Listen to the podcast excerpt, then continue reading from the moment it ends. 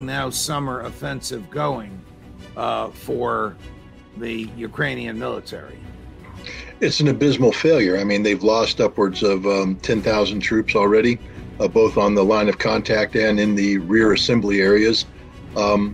This offensive has no chance of succeeding. They have yet to penetrate and even make significant contact with the first line of Russian defenses, let alone the second or third line. They've bogged down in the initial obstacle barriers, the minefields.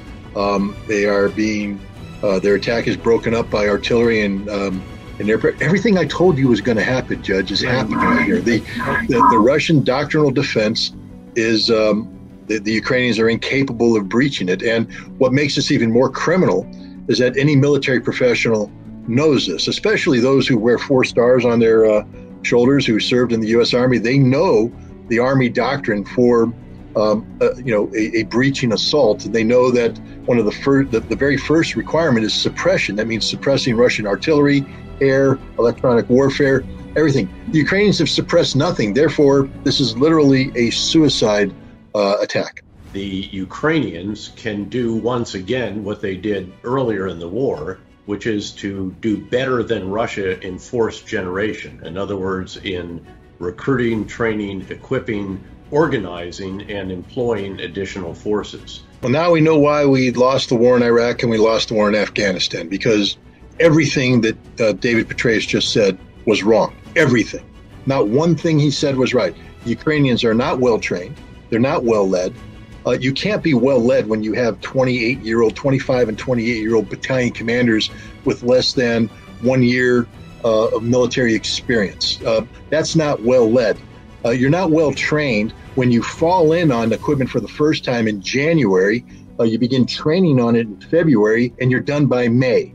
That's not well trained on anything, either the operation of the equipment, this masterful U.S.-made infantry fighting vehicle, the Bradley or the Leopard tank, or any of the Western-made artillery systems. Ukrainians don't know how to use them. They're not well trained. They're poorly led. Their morale is poor. Meanwhile, the Russians, everything he said about the Russians is wrong. These troops have high morale, extraordinary levels of training. We're seeing it right now as they absorb the Ukrainian attacks, as they respond, counterattack locally. The Ukrainians haven't come close to the first line of defense yet. The Russians are well led, well trained, well equipped. Their morale is sky high right now. Everything Petraeus said is 100% wrong. I mean, normally when somebody humiliates themselves like that on national TV, they should gracefully retire and go play golf or, bridge or whatever else people do at that stage in their lives. But they shouldn't be going on national TV and promulgating such poor analysis. But remember, this is the man who gave us Afghanistan. Here he is again in the same interview. You can take a guess, a mental guess, as to what he wants to see happen in Vilnius on July 11. And you can also take a guess on his opinion on F-16s. But there should be a very solid path to NATO membership that's provided at the Vilnius summit on 11 July. But in the meantime, the focus should be on enabling Ukraine to the greatest extent that we possibly can, so that the Ukrainians can prove to Putin that the Russians will not be able to outsuffer the Ukrainians. And also we prove they won't be able to outsuffer the Europeans and the Americans as well. Does this include F-16 jets? Oh, absolutely. We should have made the decision to transition to Western aircraft long ago. Again, this is inevitable. What's inevitable is that any F-16s that are provided to the Ukrainians, if they are, will be destroyed, either on the ground or in the air. They'll have no impact on the battlefield whatsoever. They can't. Again, General Petraeus is betraying the fact that he's lying through his teeth. I know he's an Army officer, but he was, a commander who had worked with the Air Force and understands the limitations of the F-16 as a platform, the logistical requirements, the fact that the Ukrainians will be getting F-16s that are beyond their expiration date, being piloted by people who don't know how to fly them with insufficient training, insufficient weaponry. It's a death trap. And Petraeus knows this. Why he's saying this is beyond me. Well, what it means by path is I believe there's 7 things that Ukraine has to do to be a member of NATO according to their membership application plan, which was approved back in 2008. They've only accomplished two of those. And I mean, Joe Biden, the president of the United States, has come out and said, there ain't no path to Ukraine being a member right now, because while they've done two things, there's still corruption. There's still a lot of things we don't know about, we're not satisfied with. Plus, remember, it's a path towards membership. No one's asking Ukraine to be a member now except Ukraine. NATO understands that you can't have Ukraine become a NATO member now. What they're talking about is a post-conflict world where, the fantasy world where Ukraine prevails and the Russians retreat and Ukraine gets everything it wants. How then do you transition in a post-conflict environment to Ukraine becoming a member as soon as possible? But again, this is total fantasy. Let me just reiterate what I've said all along. Ukraine is on the path of destruction. The course that they've taken in concert with their NATO allies will lead to Russia acquiring another 20% to 30% of Ukraine's territory.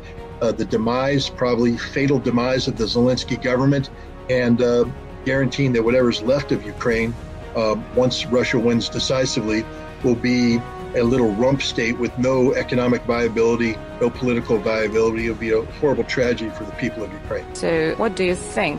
Can we destroy any building in Kiev? There are no limitations for us, but we don't do it due to a number of considerations. What do you think? He's the calmest guy in the room. And he has every reason to be calm because he's in control. I mean, it would have been, his calmness would have been more impressive had we seen it, and we did see it a year ago. Because a year ago, there were a lot of factors that were unknown, like how strong, how resilient the Russian economy would be, what the political consequences of mobilization would be. They still didn't know what the ramifications of NATO's tens of billions of dollars of aid to Ukraine would be. So Putin was not in the same position that he was, and he was hesitant to go forward and have this kind of interaction. Today, a year later, you're seeing the most relaxed man in the world. That is a man comfortable with every aspect of his existence. He has a sense of humor. His facts are there. Because he knows what this outcome will be. He is in charge. He is in the driver's seat. There's nothing the West can do short of a nuclear war, which would be the end of everybody. And he's already indicated that if that's the route they want to go, so be it. Everybody will be dead, but the Russians will go to heaven as martyrs. How do you deal with that mindset? But he is comfortable with the strength of Russia, with the posture of Russia. Nothing's going to ruffle this guy. Compare and contrast that with everybody else on the Western side. Look at the frustration of Hodges. I mean, that was a man fidgeting in his seat. Look at Petraeus, the scared deer in headlights as he's lying to everybody. Look at Sullivan, look at Blinken, look at Biden. They are running scared. Biden can't get in front of his donors without panicking. The threat of a Russian nuclear attack is real, he said. Well, did you look at Putin? Does he look like a man frothing at the mouth, waiting to attack? What he said is, we're here, we're ready to negotiate after we destroy everything. We took out 5 Patriot systems in Kiev, he said. And he did. And he said, so we can take out anything we want to, but we choose not to. That's a man in total. Ritter begins by painting a grim picture of the Ukrainian offensive, describing it as an abysmal failure. He cites the loss of upwards of 10,000 troops, both on the line of contact and in the rear assembly areas. This, he argues, is a clear indication that the offensive has no chance of succeeding. It's a stark contrast to the narrative we often hear in mainstream media, which tends to paint a more optimistic picture of Ukraine's military efforts. But Ritter's analysis, grounded in his extensive experience, suggests that we may need to recalibrate our expectations. Ritter also takes aim at General Petraeus's analysis of the situation. He criticizes Petraeus for painting an overly rosy picture of the Ukrainian military's capabilities. According to Ritter, the Ukrainians are not well trained or well led. He points out that battalion commanders are young, with less than a year of military experience. This, he argues, is not indicative of strong leadership. It's a sobering reminder that military prowess is not just about numbers or equipment, but also about the quality of leadership and training. The discussion then turns to the idea of providing F-16 jets to Ukraine. Ritter is unequivocal in his assessment. Any F-16 seconds provided to the Ukrainians would be destroyed, either on the ground or in the air. They'll have no impact on the battlefield whatsoever. This is a stark reminder that military aid is not a silver bullet solution. It's not just about providing equipment, it's also about ensuring that the recipients have the necessary training and infrastructure to effectively use that equipment. Ritter also touches on the topic of Ukraine's potential NATO membership. He argues that Ukraine is on a path of destruction, and that its current course will lead to Russia acquiring another 20% to 30% of Ukraine's territory. This is a sobering perspective, and one that challenges the narrative that NATO membership would be a panacea for Ukraine's security woes. Click the video on screen to stay updated and fight the Free People's Movement. Click this video now to stay updated. 35,000 missing in action and presumed dead. When you add that to the number, you're at 157,000 dead. The significant offensive operations carried out by the Ukrainian armed forces have now forced the Russian army into a deep swamp at Bakhmut in the Donetsk region. Many have come close to death, some surviving deadly missile strikes. Can you tell me what happened to you on March the 1st? I saw a light and everything crashed. Without the support, Ukraine would no longer exist as it exists today. So what NATO does, whatever it does, matters to the Ukraine war, because basically as long as NATO is united and supports Ukraine, Russia cannot win this war. And they can't evacuate much of anybody at this point because Zelensky has given them this Hitlerian order, which is to hold every inch of ground instead of allowing these people to withdraw to new defensive lines. So this is a disaster. It's a catastrophe. The Russians are not losing. They're poised to put an end to this, and it's not going to be attractive. And the biggest mistake we can make at this stage of the game is to intervene in this thing just as it's ending, on the assumption that somehow or another we can turn back the clock. We can't, and we certainly don't want to risk direct confrontation with Russia. If we do, then the danger of the nuclear confrontation, it goes through the roof. The situation in Ukraine is far from a simple conflict. It's a complex web of geopolitical interests, historical grievances, and strategic calculations. The war has been raging for quite some time now, with each side accusing the other of aggression and violations of international law. The media narrative, however, often paints a different picture, one that doesn't always align with the realities on the ground. The conflict has seen Russia amassing a significant military presence around Ukraine, with estimates suggesting numbers upwards of 650,000 to 700,000 troops. This is not a mere show of force, it's a clear indication of Russia's intent and capability to escalate the conflict if it deems necessary. When you add that to the number, you're at 157,000 dead. The hospitals are full to the brim, they're bursting with wounded, terribly wounded people. And as we were talking earlier, the report that came in this morning from a Ukrainian source on Telegram talks about the numbers of Ukrainian soldiers, wounded soldiers, dying in the cold because they do not have adequate clothing and they can't evacuate them.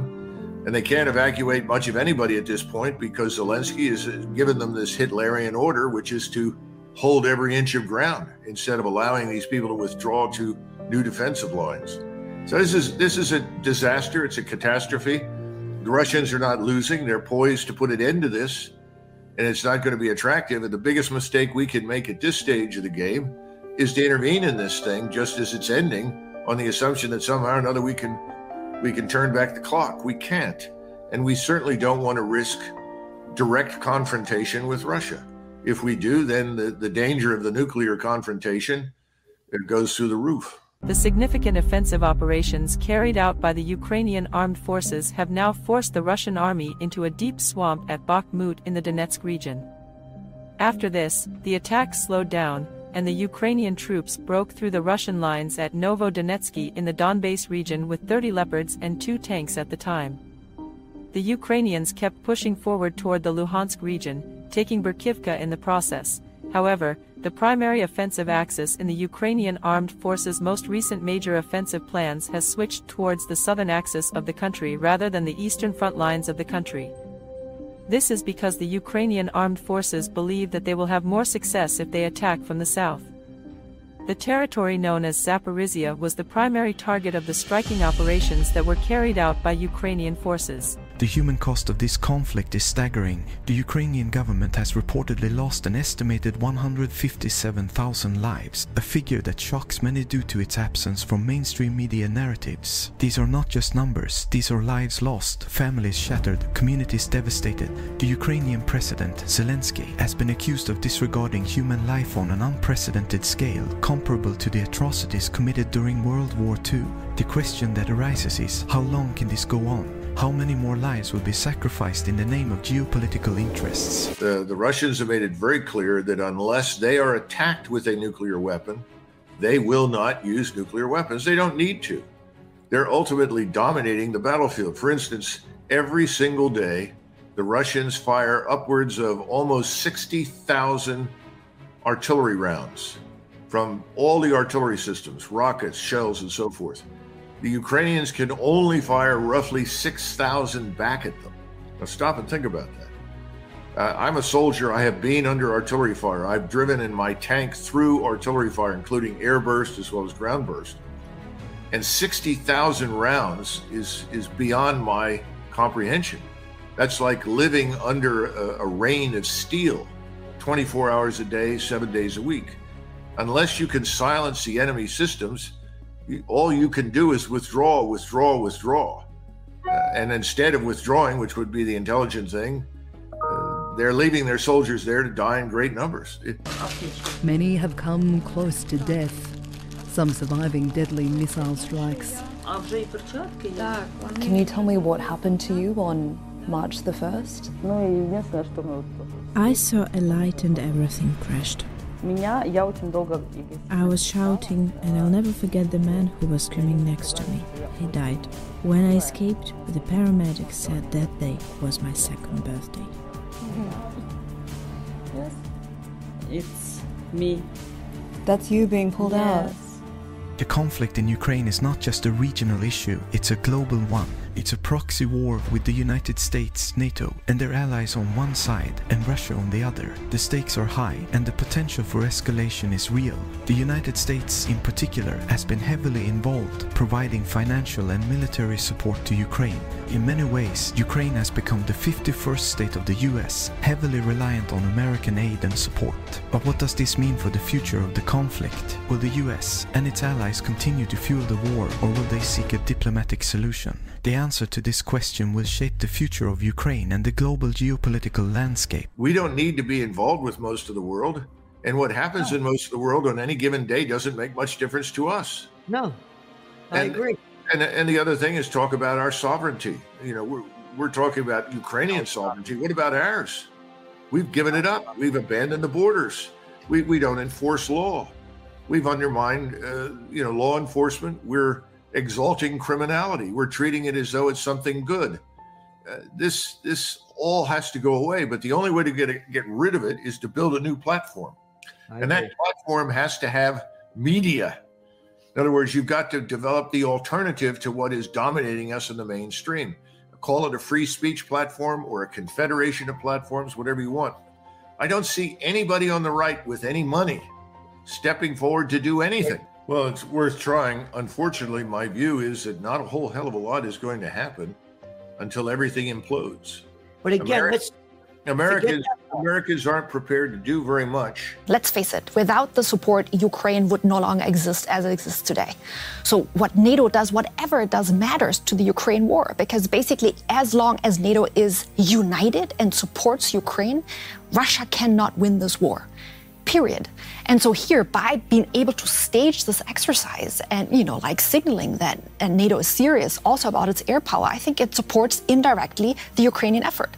Because let's not forget, Russia has as an objective to divide NATO. We can see this, in so many different facets, but one of them is that it was actually actively involved in France. That was just spilled yesterday by the foreign minister there, having fake websites and propagating that, this was basically a NATO initiative. War, not a Russian-initiated war. I think that the people in the Baltic states and around the globe and in Ukraine and Eastern Europe will sleep well only when Russia becomes a normal state, democratic state. But it's not about the maneuvers, it's not about military plane or NATO.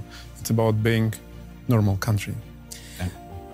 Okay, I think it should be one component, yes? That is one component to strengthen deterrence, but what should be, of course, done in the future is to see that Ukraine is also important for our security, so we should supply Ukraine actually with more air defense. Should F-16s? There's yes, slightly larger chance that President Biden has said he's willing to see Ukrainian pilots trained on F-16s. Yes, of course. Will they be a game changer? No, at the moment not for the next months of that offensive. The situation in Ukraine is a stark reminder of the complexities of global politics. It's a conflict that transcends borders, involving major global powers in a high-stakes geopolitical chess game. As global strategists, it's our responsibility to look beyond the surface, to understand the underlying dynamics and to anticipate the potential consequences of this conflict. 2023 will be the last year that we're all alive on this planet. Kiss your loved ones goodbye.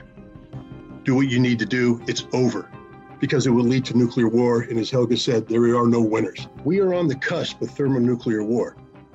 I keep hearing people talk about comparing situation we face today with the Cuban Missile Crisis. I used to be good friends with a gentleman named William Polk, who was right there next to Kennedy when this happened. Well, the Russians have not only checked us on this, but checkmated us on this.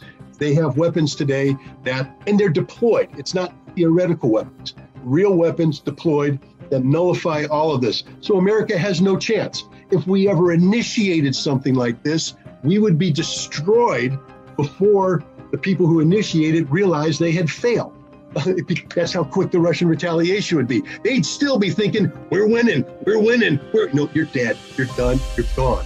And yet we're going to spend trillions of dollars modernizing our own nuclear enterprise now in a furtive hope that somehow we can match the Russians. Well, we can't.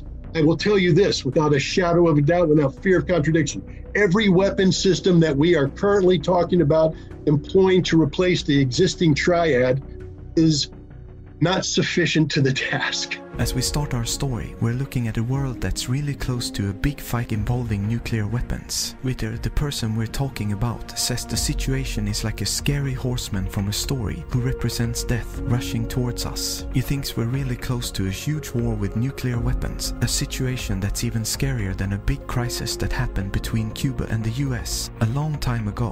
Why is this happening? Because people aren't talking and solving problems the way they used to. During that crisis with Cuba, people from America and Russia talked to each other and figured things out. But Ritter says that today, people from the US and Russia aren't really talking or solving problems together. The nuclear enterprise, the Department of Defense reigns supreme. It is responsible for every aspect of the nuclear enterprise to this day, to include any notion of arms control negotiations. And when I brought this up to Ambassador Antonov, he said, well, sadly, because nothing exists in a vacuum. You can't expect the Russians to retain a certain expertise in arms control negotiation if it isn't exercised. It's like any muscle.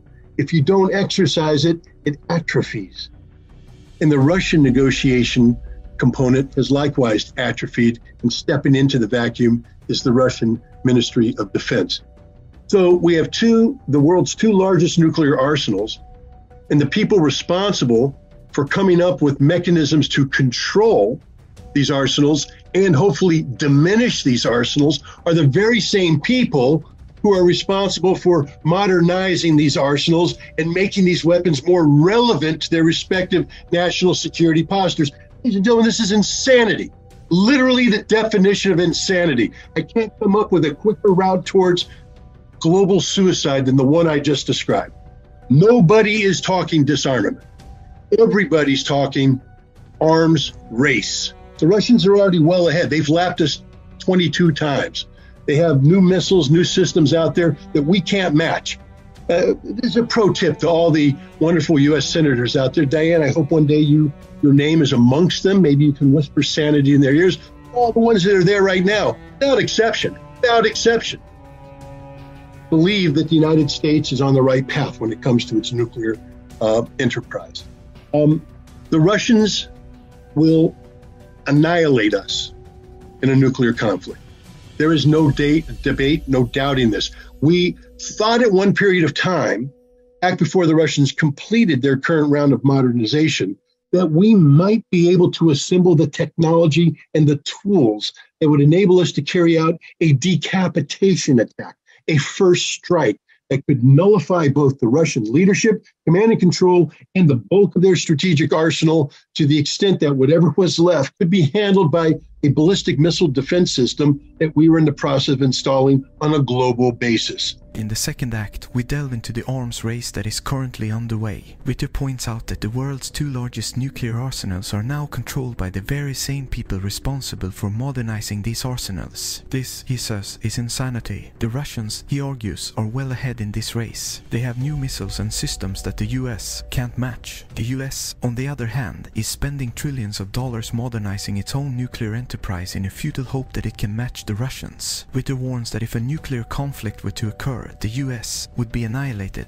The US once believed that it could carry out a decapitation attack, a first strike that could nullify both the Russian leadership, command and control, and the bulk of their strategic arsenal. But the Russians have checkmated the US on this. As we move into the third act, Ritter presents a conclusion. He believes that there will be no negotiated settlement. He argues that Russia will never negotiate with anyone about Ukraine. The only negotiation, he suggests, would be similar to that which occurred in Tokyo Bay in 1945. When the defeated Japanese were told to sign the document or die. Ritter believes that the only chance for global survival is for NATO to accept the inevitability of its defeat and find a way to deal with a victorious Russia. He warns that if NATO opts to rage against the dying of the light, it will lead to nuclear war and there will be no winners. What's the hope? Helga, you spoke of the need for discussions, for negotiations. Why in God's name would Russia sit down with the United States at this point for anything? For anything? We're liars. We're cheaters. We can't be trusted. Will we use Europe as an interlocutor? France and Germany can no longer be trusted. Nobody can be trusted. The United Nations Security Council can't be trusted because Minsk was brought to the Security Council, was given a seal of approval by the Security Council, and that means nothing. Who are the Russians going to talk to? Who do the Russians want to talk to? Who are the Russians willing to put their national security on the table and say, here, we're willing to trust you and give up X, Y, and Z that guarantee our future security in exchange for what? Treaties mean nothing to the West. They mean nothing to the United States. They mean nothing to the Security Council of the United Nations. The only way we get out of this, and this is a very sad statement on my part, there will be no negotiated settlement. Helga, I wish you the best of luck with the Vatican. I really do. And I hope you prove me wrong. I want you to prove me wrong. I want you to come up with an adequate negotiating form that actually works. But I'm here to tell you right now, Russia will never, ever, ever negotiate with anyone about Ukraine. The only negotiation is going to be similar to that which occurred in Tokyo Bay in September of 1945, when the defeated Japanese were brought on board the USS Missouri, and we told them to sign the paper or die. And Russia's going to end up sitting down across the table from some iteration of a Ukrainian government and tell them sign the document or die. And a defeated NATO will be sitting in the shadows, no longer having martyr vehicles, Leopard vehicles, Bradley vehicles, or anything, because all of those will be destroyed on the field of battle by a superior Russian force that is singularly focused on one thing and one thing only, and that is defending the national security of Russia. Now, here's the danger, because we have people like Jan Stoltenberg and people like various American politicians and government officials who have said this is a conflict between NATO and Russia, and they've defined it as an existential conflict. Well, the only side that has an existential stake is Russia. Russia will never allow itself to lose. NATO will lose. The question is, will NATO lose gracefully? We bring up, Dylan Thomas's poem. Is NATO willing to go gently into the good night? Or is NATO going to rage against the dying of the light? And that's the choice. And unfortunately, that's where we come down to. If NATO opts to rage against the dying of the light, ladies and gentlemen, it's been a pleasure knowing you. 2023 will be the last year that we're all alive on this planet.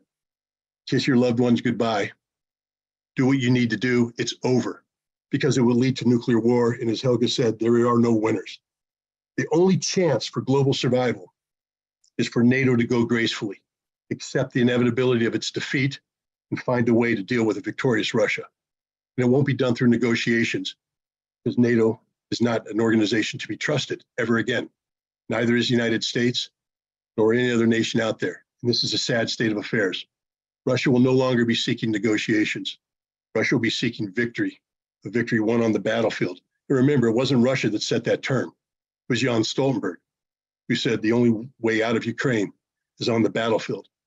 Russia's taken it up. They're doubling down.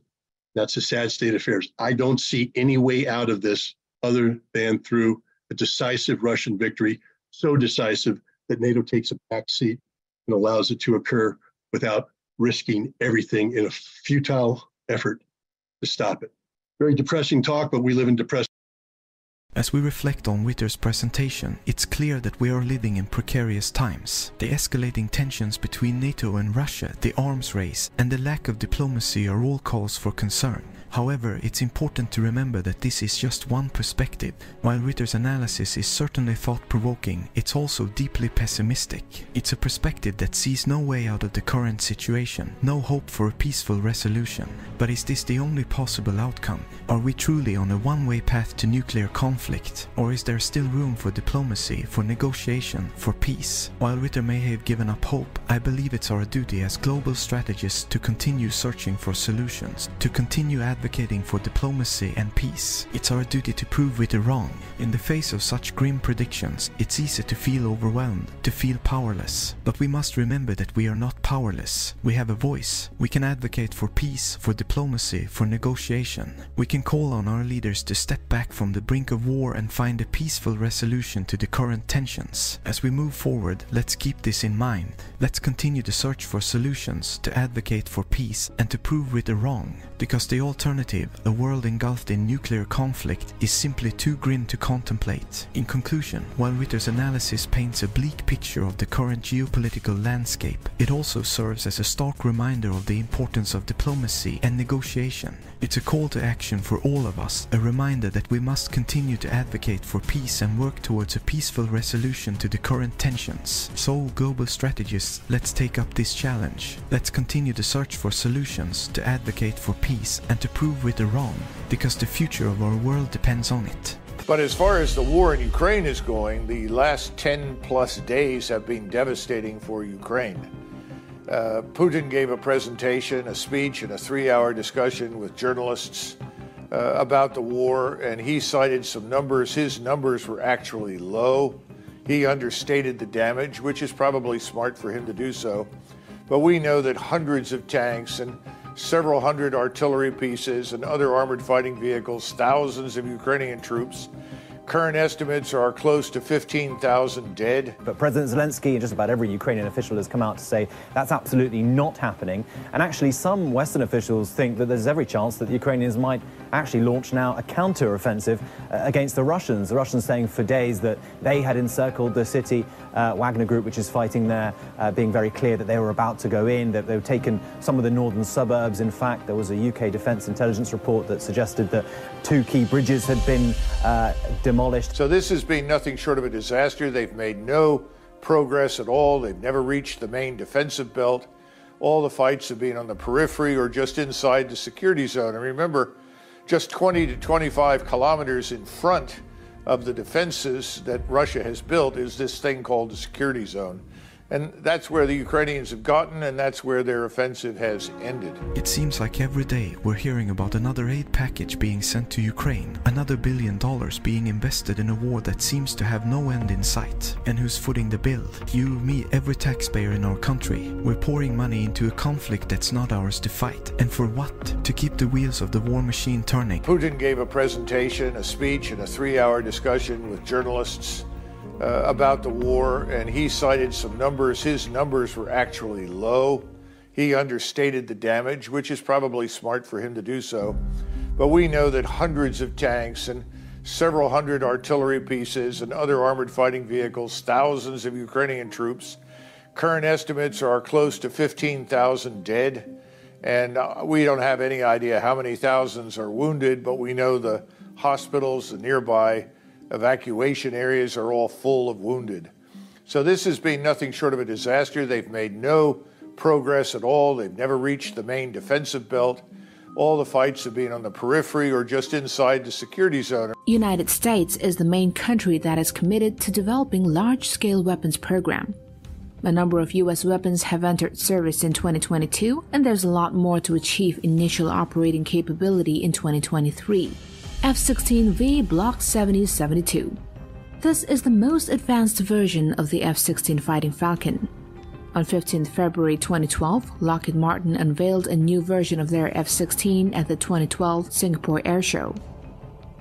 On 16 October 2015, the F-16V flew for the first time with an APG-83 scalable agile beam radar AESA, a new center pedestal display, a modernized mission computer, automatic ground collision avoidance system, and many other upgrades. The situation on the ground is dire. The Ukrainians are suffering heavy losses, both in terms of manpower and equipment. Their offensive has been halted at the security zone, far from the main defensive belt. And yet, instead of reassessing the situation, we're doubling down, sending more aid, more equipment. It's like we're stuck in a loop, repeating the same mistakes over and over again. And let's not forget about Belarus. The president there is claiming that they're receiving Russian tactical nuclear weapons. If true, this would be the first time Russia has moved their nukes beyond their border since the collapse of the Soviet Union. It's a clear warning to us, a sign that we're pushing too far, too fast. But are we listening? It doesn't seem like it. Of course, there's always the danger as this collapses, as Ukraine collapses and everything falls apart, that there will be pressure for us to do something really stupid, which is intervene in Western Ukraine. Right. And I still would not exclude that as a possibility. Yeah, that's probably where we're headed. Boots on the ground, another war that Americans don't want, and more of our young men and women killed for a war we don't need to be involved in my opinion. In the 1900s, the two were Soviet republics. Russia, the most powerful of the 15 republics, and Ukraine, the second most powerful. It had defense industries, large agricultural lands, and housed much of the Soviet nuclear arsenal. During the Cold War, Ukraine was the arch-rival of the United States. The Soviet Union collapsed in 1991. Ukraine became independent, as did Russia. Ukraine inherited much of Soviet nuclear arsenal, but gave it up to Russia in 1994. In exchange, Moscow guaranteed Ukraine's security and promised to respect its sovereignty. They signed the Budapest Memorandum along with these countries. Cut to November 2013, Viktor Yanukovych was the president of Ukraine. He had a reputation for heavy-handedness, corruption, and above all, for being openly pro-Moscow. In 2013, he rejected an EU trade deal. This deal could have meant greater integration with the European Union. Instead, Yanukovych decided to take a $15 billion bailout from Russia. To many Ukrainians, it felt like being sold to Moscow, so protests broke out.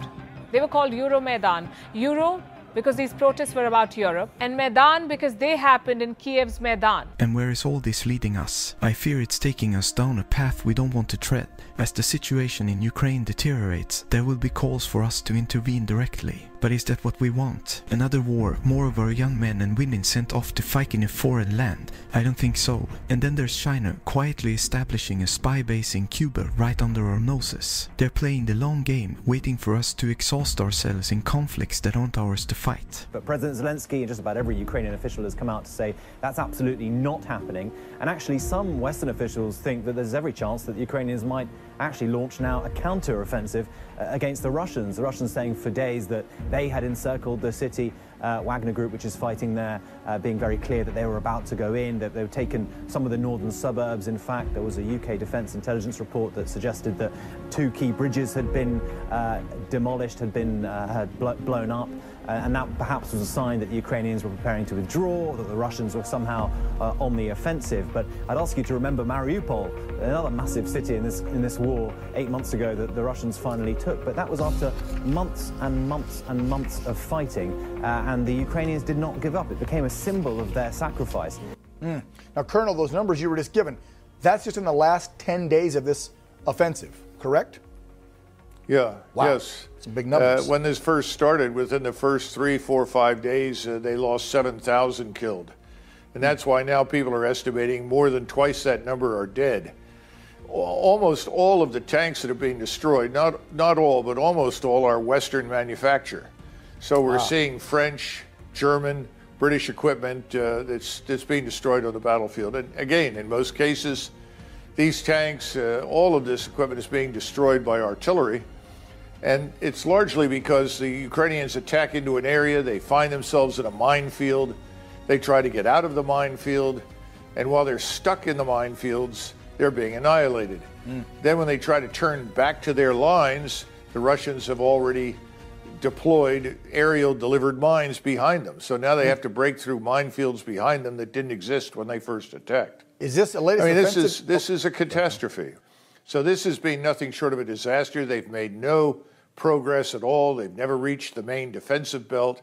All the fights have been on the periphery or just inside the security zone. And remember, just 20 to 25 kilometers in front of the defenses that Russia has built is this thing called the security zone.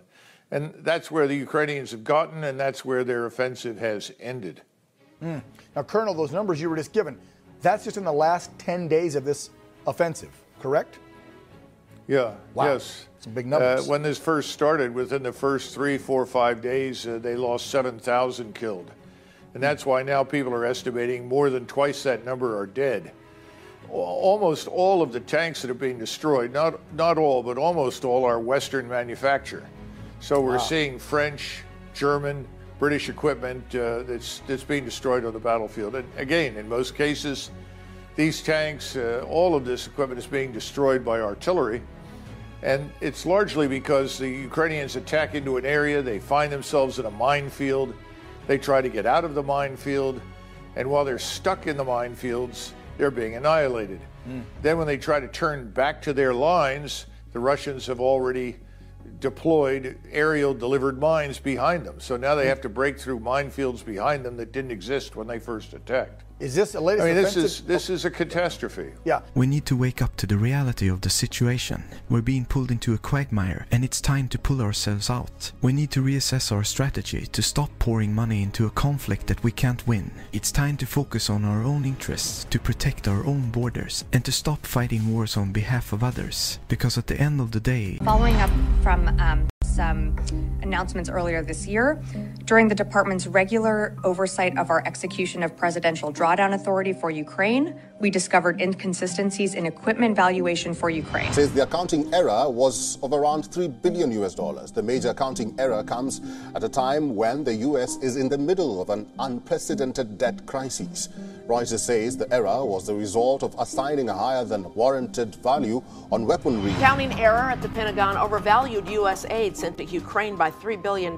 In a significant number of cases, services used replacement costs rather than net book value, thereby overestimating the value of the equipment drawn down from U.S. stocks and provided to Ukraine.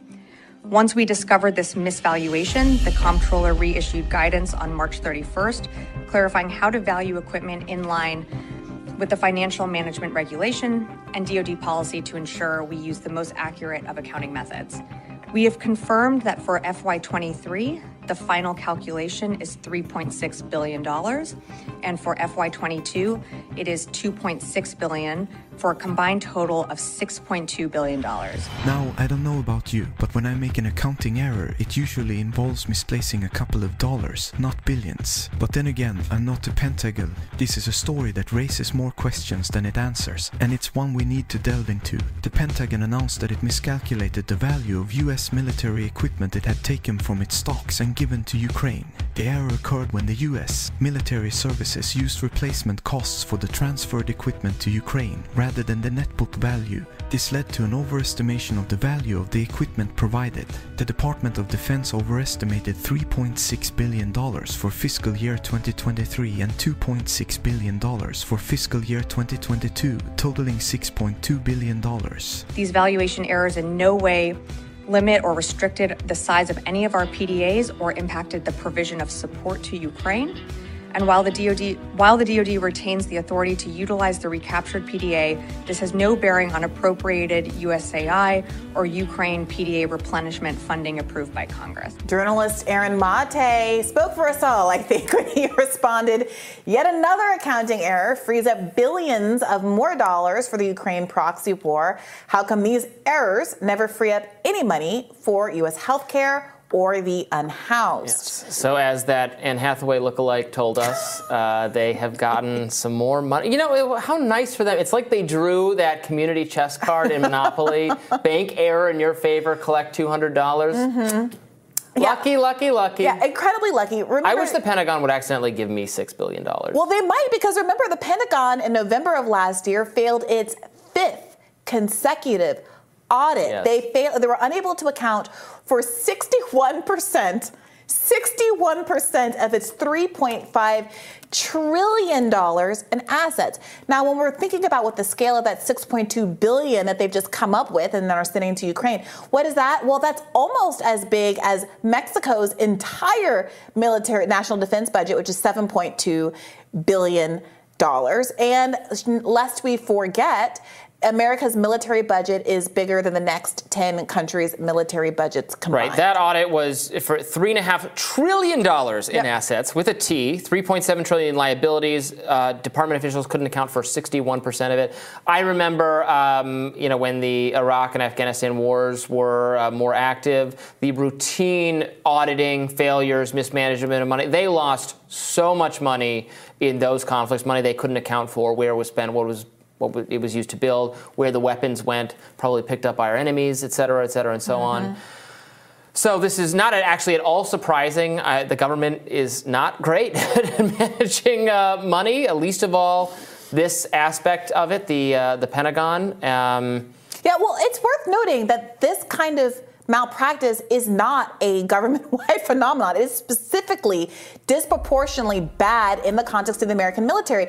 And I don't think it's that difficult to understand why that is or how this just happens to keep happening in this one sector of government. Now let's pause for a moment and consider the magnitude of this error. We're not talking about a minor miscalculation here. We're talking about billions of dollars. That's a level of error that could fund entire nations. It's a level of error that could drastically change the course of conflicts like the one we're seeing in Ukraine. The Pentagon has assured us that this miscalculation did not affect any prior transfers to Ukraine and that it retains the authority to transfer that amount of equipment. But the question remains, how does such a significant error occur in the first place? And more importantly, how many other errors of this magnitude are lurking in the Pentagon's books? The news has sparked outrage from both the right and the left, with calls for the DOD to account for every penny. And rightly so, in a time when many Americans are struggling to make ends meet, when our infrastructure is in desperate need of repair, and when our national debt is skyrocketing, every dollar counts. This isn't just about an accounting error, it's about accountability and transparency.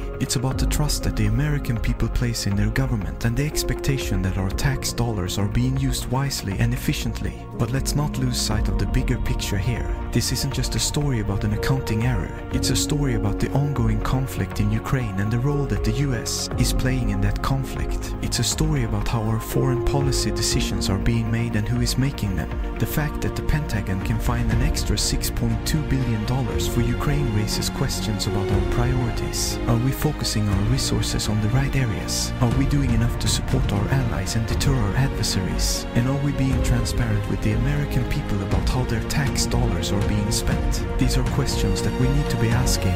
These are conversations that we need to be having. Because at the end of the day, this isn't just about an accounting error. It's about the future of our country and our place in the world. So, as we continue to monitor the situation in Ukraine and the Pentagon's role in that conflict, let's not lose sight of the bigger picture. Let's continue to ask the tough questions and demand accountability from our leaders, because that's what being a global strategist is all about. Thank you for joining me today, and as always, keep questioning, keep learning, and keep engaging with the world around you, because the more we understand, the better equipped we're to navigate the complexities of our global landscape. Now let's consider the implications of this accounting error. The Pentagon's miscalculation has not only resulted in an unexpected windfall for Ukraine, but has also exposed a significant flaw in our military's financial management system. This revelation should serve as a wake-up call for a thorough review and overhaul of the Pentagon's accounting practices. After all, if such a colossal error could go unnoticed, what other financial discrepancies might be lurking beneath the surface? Moreover, this incident has sparked a heated debate about the role of the US in global conflicts. The fact that the Pentagon can suddenly find an additional $6.2 billion to aid Ukraine raises questions about our country's foreign policy priorities.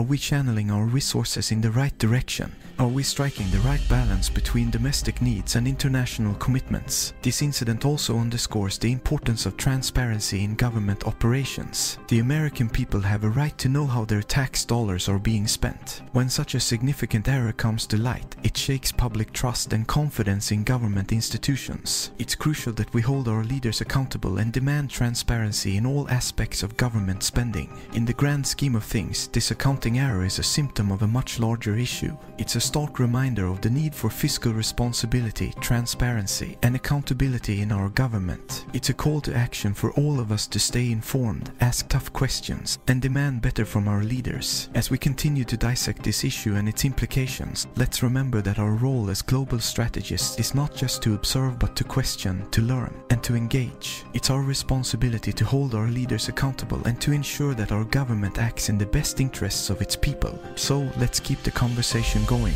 Let's continue to probe, to question, and to demand transparency and accountability, because the more we understand, the better equipped we are to make informed decisions and to shape the world around us. Click the video on screen to stay updated and fight the Free People's Movement. Click this video now to stay updated.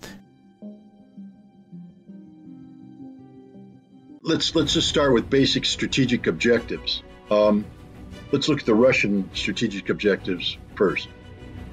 First and foremost, Russia is seeking to get Europe and the United States to buy into the notion of a negotiated new European security framework. It's something that Russia put on the table prior to invading Ukraine.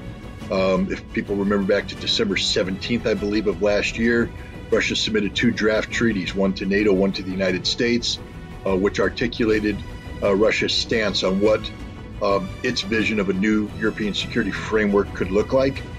They invited the West to read it and have a serious discussion about it, and they were ignored.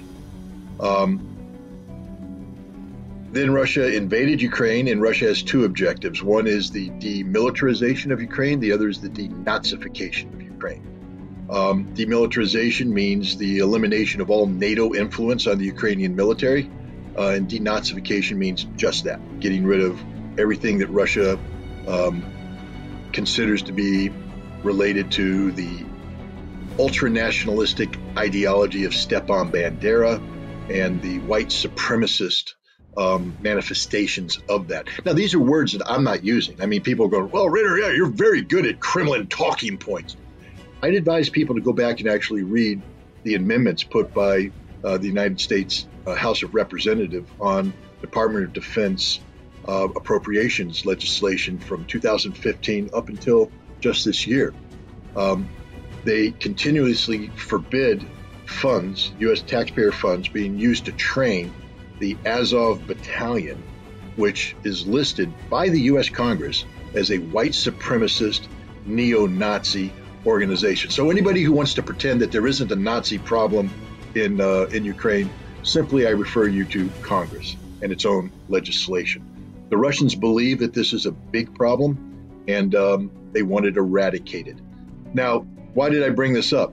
Because Russia hasn't shifted gears at all. I mean, Russia's still saying we want a European security framework out of this, and we are adhering to our original objectives. Russia hasn't altered course at all.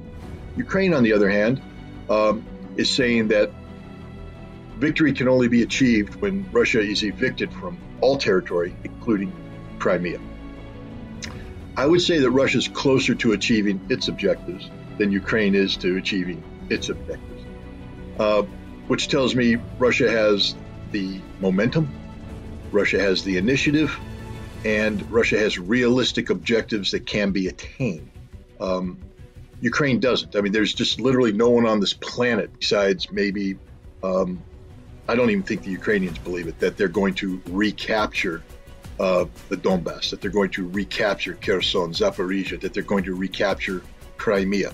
This is fantasy. So you have one side that's that their objectives are fantasy-based. You have another side whose objectives are, while difficult to achieve, are very realistic. So I'll go with the realistic side over the fantasy side as to who I think is going to prevail. Then we take a look at capabilities. For certain, Ukraine had a good September. There's no one that's going to debate that issue whatsoever. But at what cost? And what I mean by that is in order to achieve this good September, Ukraine had to absorb billions, tens of billions of dollars worth of NATO equipment. It took months to do this. It took months to get people trained on this, to bring the equipment in, to match the equipment with the people, organize it, and bring it to the battlefield. And then in 1 month, Ukraine pretty much burned through everything. The casualties they've suffered have been horrific. They've lost the equipment. They've lost most of the manpower. And they're down to a position now where they're begging the West to help them reconstitute this capability. Russia started September with pretty much the same force structure that it brought in when it invaded in February. And what had happened is Russia pretty much had insufficient resources to the task they had set forth for themselves. They had many parts of the defensive line that were stretched thin. And the Ukrainians were able to exploit this, and the Russians wisely, I believe, traded territory for lives. The Russians aren't in the business of just throwing away Russian lives. And so they weren't going to hold on to a strong point and defend it to the last man. They were more than happy to withdraw, trade territory, save lives, consolidate their defensive positions, all the while inflicting what should have been prohibitive casualties on the Ukrainians, tens of thousands of losses. Meanwhile, while Russia is consolidating their lines, they're reinforcing. Vladimir Putin ordered the partial mobilization. 300,000 reservists have been called up. 87,000 of them are currently deployed into the Special Military Operations Zone. The rest are finalizing their organization into fresh combat units, which will give the Russians tremendous flexibility and operational capacity. Demilitarization refers to the elimination of all NATO influence on Ukraine's military, while democrification is about getting rid of ultra-nationalistic ideologies and white supremacist manifestations. Now, some might say that I'm parroting Kremlin talking points, but the truth is, even the United States House of Representatives has recognized the issue with the Azov Battalion, a white supremacist neo-Nazi organization, in their own legislation. So, where does this leave us? Russia's objectives, while difficult, are realistic. On the other hand, Ukraine's goals of evicting Russia from all of its territory, including Crimea, are closer to fantasy. In this situation, Russia has the momentum, the initiative, and the attainable goals. Let's take a look at the capabilities of both sides. Ukraine had a good September thanks to tens of billions of dollars worth of NATO equipment, but they burned through it all, suffered heavy casualties, and lost most of their manpower. Now they're begging the West to help them reconstitute their capability. Meanwhile, Russia started September with the same force structure as when they invaded in February. They traded territory for lives, consolidated their defensive positions, and inflicted significant casualties on the Ukrainians. They've even called up 300,000 reservists, with 87,000 already deployed. As Ukraine's combat capability shrinks, Russia's increases. The West, it seems, made a mistake in misinterpreting Russia's soft approach to the conflict, as they have now taken the gloves off and shown that they can close down Ukraine as a modern nation-state anytime they want to. So, what does this all mean? We have a situation where one side has realistic objectives and the means to achieve them, while the other side clings to fantasy. This is a stark reminder that sometimes the world isn't black and white, and that we must take a step back and look at the broader picture. In closing, the situation in Ukraine is far more complex than it appears on the surface. While it's easy to vilify one side and support the other, we must remember to stay informed and look at the situation objectively. The consequences of this conflict extend beyond Ukraine's borders, and its resolution will have far-reaching implications for the global political landscape. As we continue to analyze the situation in Ukraine, it's important to consider the role of external forces, like NATO and the United States, in shaping the outcome of this conflict. The Western powers have been actively supporting Ukraine, providing them with much-needed equipment and training. However, this assistance may not be enough to tip the scales in Ukraine's favor, especially considering Russia's overwhelming firepower and clear objectives. We must also examine the long-term consequences of this conflict on the international stage. Ukraine's struggle for sovereignty has reignited tensions between Russia and the West, tensions that had been simmering since the end of the Cold War. With both sides increasing their military presence in the region, there is a growing risk of escalation and a potential return to a new Cold War-like standoff. In this high-stakes game of international diplomacy, one wrong move could set off a chain reaction that could have devastating consequences for everyone involved. This is a sobering reminder of the delicate balance that must be maintained to prevent a full-scale conflict from breaking out, which could have far-reaching implications, not only for Europe but also for the entire world. At this point, it's critical for leaders on both sides of the conflict to approach the situation with a level head and a commitment to diplomacy. The key to a peaceful resolution lies in finding common ground and seeking a mutually beneficial outcome for all parties involved. So, what can be done to resolve this crisis? First and foremost, there must be a renewed commitment to diplomacy and dialogue. Both Russia and Ukraine need to engage in meaningful negotiations to reach a peaceful settlement that addresses the concerns of both sides. The international community, particularly the United States and NATO, must act as mediators and facilitators in this process. Second, there must be a focus on rebuilding trust and fostering cooperation between Russia and the West. This may seem like a tall order given the current state of affairs, but it's essential for ensuring long-term stability in the region. The world has come a long way since the days of the Cold War, and no one wants to see a return to the tense, high-stakes standoffs of the past. Lastly, the international community must work together to address the root causes of the conflict, including the rise of ultranationalism and white supremacist ideologies. This will require a coordinated effort to combat extremism, promote tolerance, and encourage democratic values both within and outside of Ukraine. The situation in Ukraine is a complex and multifaceted issue that cannot be resolved through force alone. Diplomacy, dialogue, and cooperation must be at the forefront of any efforts to bring about a peaceful resolution to this conflict. As citizens of the world, we must remain informed, engaged, and committed to fostering a more just, peaceful, and stable global community. Click the video on screen to stay updated and fight the Free People's Movement. Click this video now to stay updated. So how is the spring, now summer offensive going for the Ukrainian military? It's an abysmal failure. I mean, they've lost upwards of 10,000 troops already, both on the line of contact and in the rear assembly areas. This offensive has no chance of succeeding. They have yet to penetrate and even make significant contact with the first line of Russian defenses, let alone the second or third line. You know, they've bogged down in the initial obstacle barriers, the minefields.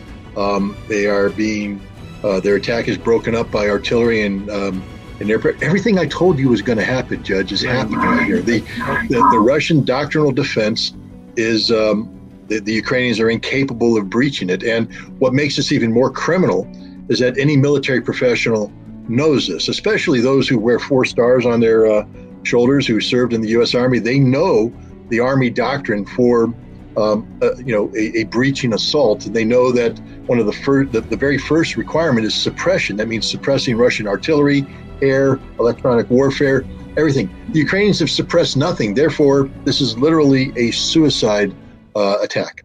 The Ukrainians can do once again what they did earlier in the war, which is to do better than Russia in force generation. In other words, in recruiting, training, equipping, organizing, and employing additional forces. Well, now we know why we lost the war in Iraq and we lost the war in Afghanistan, because everything that David Petraeus just said was wrong. Everything. Not one thing he said was right.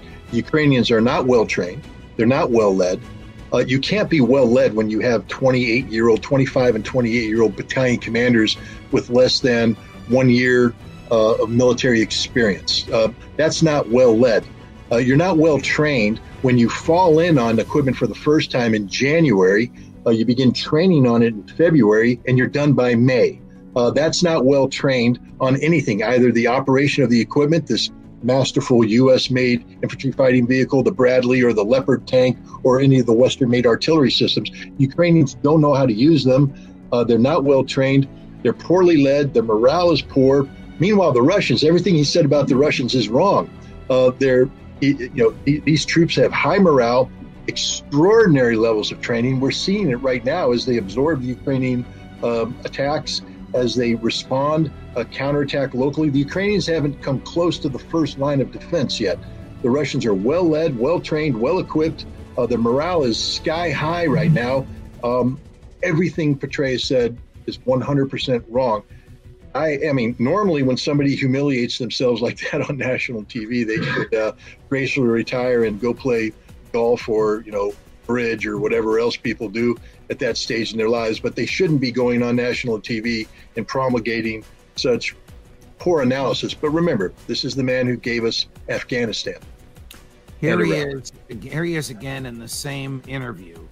You can take a guess, a mental guess, as to what he wants to see happen in Vilnius on July 11. And you can also take a guess on his opinion on F-16s. But there should be a very solid path to NATO membership that's provided at the Vilnius summit on 11 July. But in the meantime, the focus should be on enabling Ukraine to the greatest extent that we possibly can, so that the Ukrainians can prove to Putin that the Russians will not be able to outsuffer the Ukrainians. And also we prove they won't be able to outsuffer the Europeans and the Americans as well. Does this include F-16 jets? Oh, absolutely. We should have made the decision to transition to Western aircraft long ago. Again, this is inevitable. What's inevitable is that any F-16s that are provided to the Ukrainians, if they are, will be destroyed, either on the ground or in the air. They'll have no impact on the battlefield whatsoever. They can't. Again, General Petraeus is betraying the fact that he's lying through his teeth. I know he's an Army officer, but he was, a commander who had worked with the Air Force and understands the limitations of the F-16 as a platform, the logistical requirements, the fact that the Ukrainians will be getting F-16s that are beyond their expiration date, being piloted by people who don't know how to fly them with insufficient training, insufficient weaponry. It's a death trap. And Petraeus knows this. Why he's saying this is beyond me.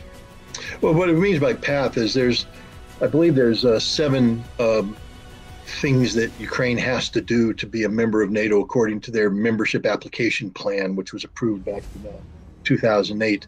They've only accomplished 2 of those. And I mean, Joe Biden, the president of the United States, has come out and said, there ain't no path to Ukraine being a member right now, because while they've done 2 things, there's still corruption. There's still a lot of things we don't know about, we're not satisfied with. Plus, remember, it's a path towards membership. No one's asking Ukraine to be a member now except Ukraine. NATO understands that you can't have Ukraine become a NATO member now. What they're talking about is a post-conflict world where, the fantasy world where Ukraine prevails and the Russians retreat and Ukraine gets everything it wants. How then do you transition in a post-conflict environment to Ukraine becoming a member as soon as possible? But again, this is total fantasy. Let me just reiterate what I've said all along. Ukraine is on the path of destruction.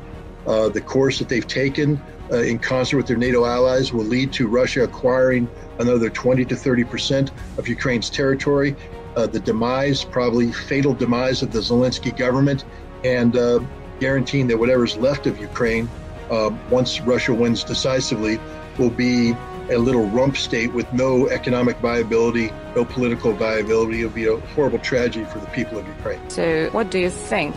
Can we destroy any building in Kiev? There are no limitations for us, but we don't do it due to a number of considerations. What do you think? He's the calmest guy in the room.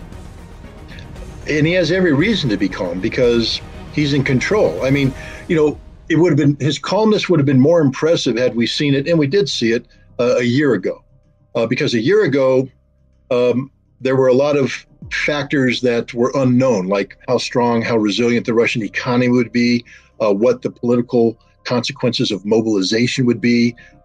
They still didn't know what the ramifications of NATO's tens of billions of dollars of aid to Ukraine would be. So Putin was not in the same position that he was, and he was hesitant to go forward and have this kind of interaction.